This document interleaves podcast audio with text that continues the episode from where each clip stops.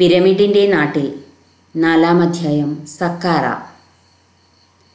അബുവിന് ആ പഴയ കഥയെല്ലാം ഓർമ്മ വന്നു. അവൻ ഒന്നും മിണ്ടാതെ അവരുടെ കൂടെ നടന്നു. അവർ അവനെ അത്ര ശ്രദ്ധിച്ചുമില്ല. മറ്റെന്തോ കാര്യങ്ങൾ താൽപ്പര്യത്തോടെ സംസാരിക്കുകയായിരുന്നു. അമൻമെറ്റ് പ്രഭുവിന്റെ കൊട്ടാരമെത്തി.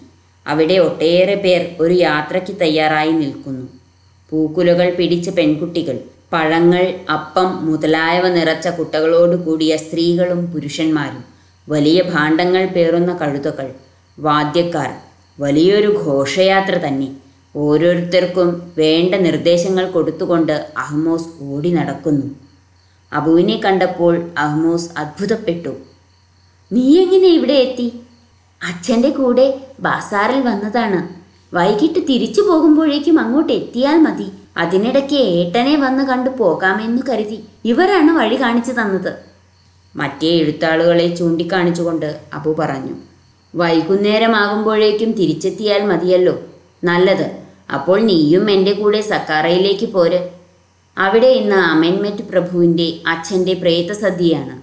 നീ ഇതുവരെ ഒരു പ്രേതസദ്യയും കണ്ടിട്ടില്ലല്ലോ.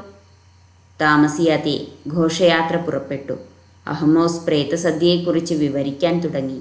അമൻമെറ്റിന്റെ അച്ഛൻ ഷെൻമെറ്റ് പത്തു കൊല്ലം മുമ്പാണ് മരിച്ചത്.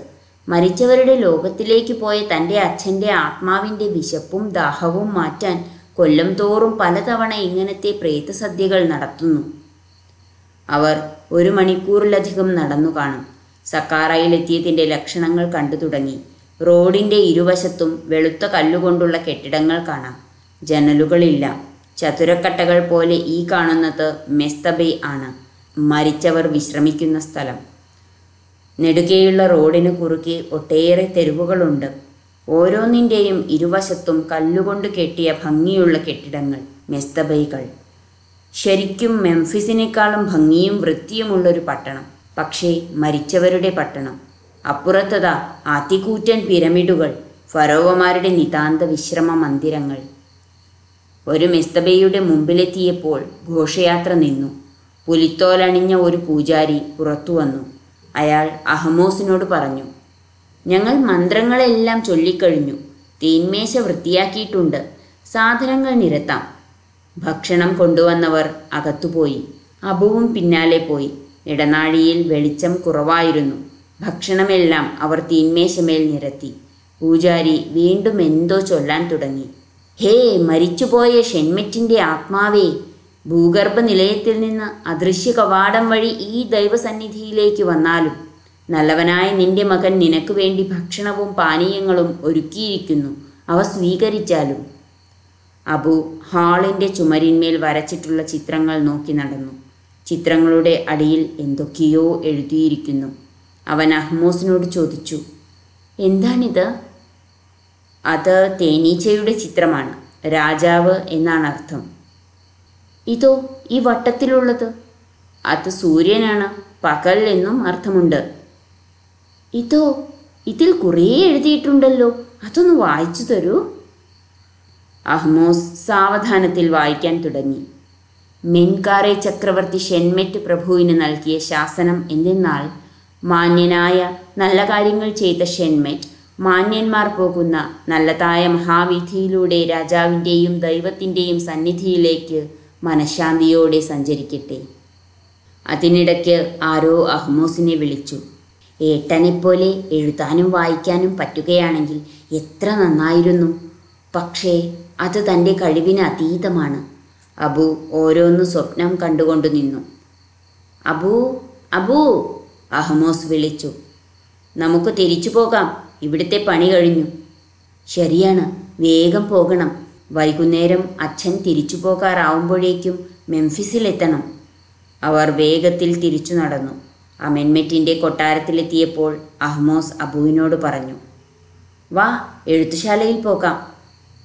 അപ്പോൾ അവിടെ ആരും ഉണ്ടായിരുന്നില്ല. അഹ്മോസ് അബുവിനെ ഒരു മുറിയിലാക്കി പറഞ്ഞു കുറച്ചു നേരം ഇവിടെ നിൽക്ക് ഇപ്പോൾ വരാം. അബു ചുറ്റും നോക്കി. രണ്ടു വശത്തും ചെറിയ മുറികളുണ്ട്. അങ്ങോട്ട് നടന്നു. ഒരു മുറിയിലേക്ക് എത്തി നോക്കി. അതിൽ ഒരു കുട്ടി. തന്നോളം തന്നെ പ്രായം വരും. കമിഴ്ന്നു കിടന്ന് നിവർത്തിയ പപ്പീറസ് ചുരുളുകളിൽ നീലമഷിക്കൊണ്ട് എന്തോ വരച്ചുകൊണ്ടിരിക്കുന്നു. മറ്റൊരു ചുരുൾ മുഴുവൻ എഴുതി ഉണങ്ങാനായി നിവർത്തിയിട്ടിട്ടുണ്ട്. അയാൾ ഓടത്തണ്ടുകൊണ്ടുള്ള പേന മഷിയിൽ മുക്കി ശ്രദ്ധയോടെ അക്ഷരം അക്ഷരമായി എഴുതുന്നത് അത്ഭുതത്തോടെ നോക്കിക്കൊണ്ടു നിന്നു അബു. കാണാൻ എന്തു രസം? തനിക്കും ഇങ്ങനെ എഴുതാൻ പറ്റിയിരുന്നെങ്കിൽ.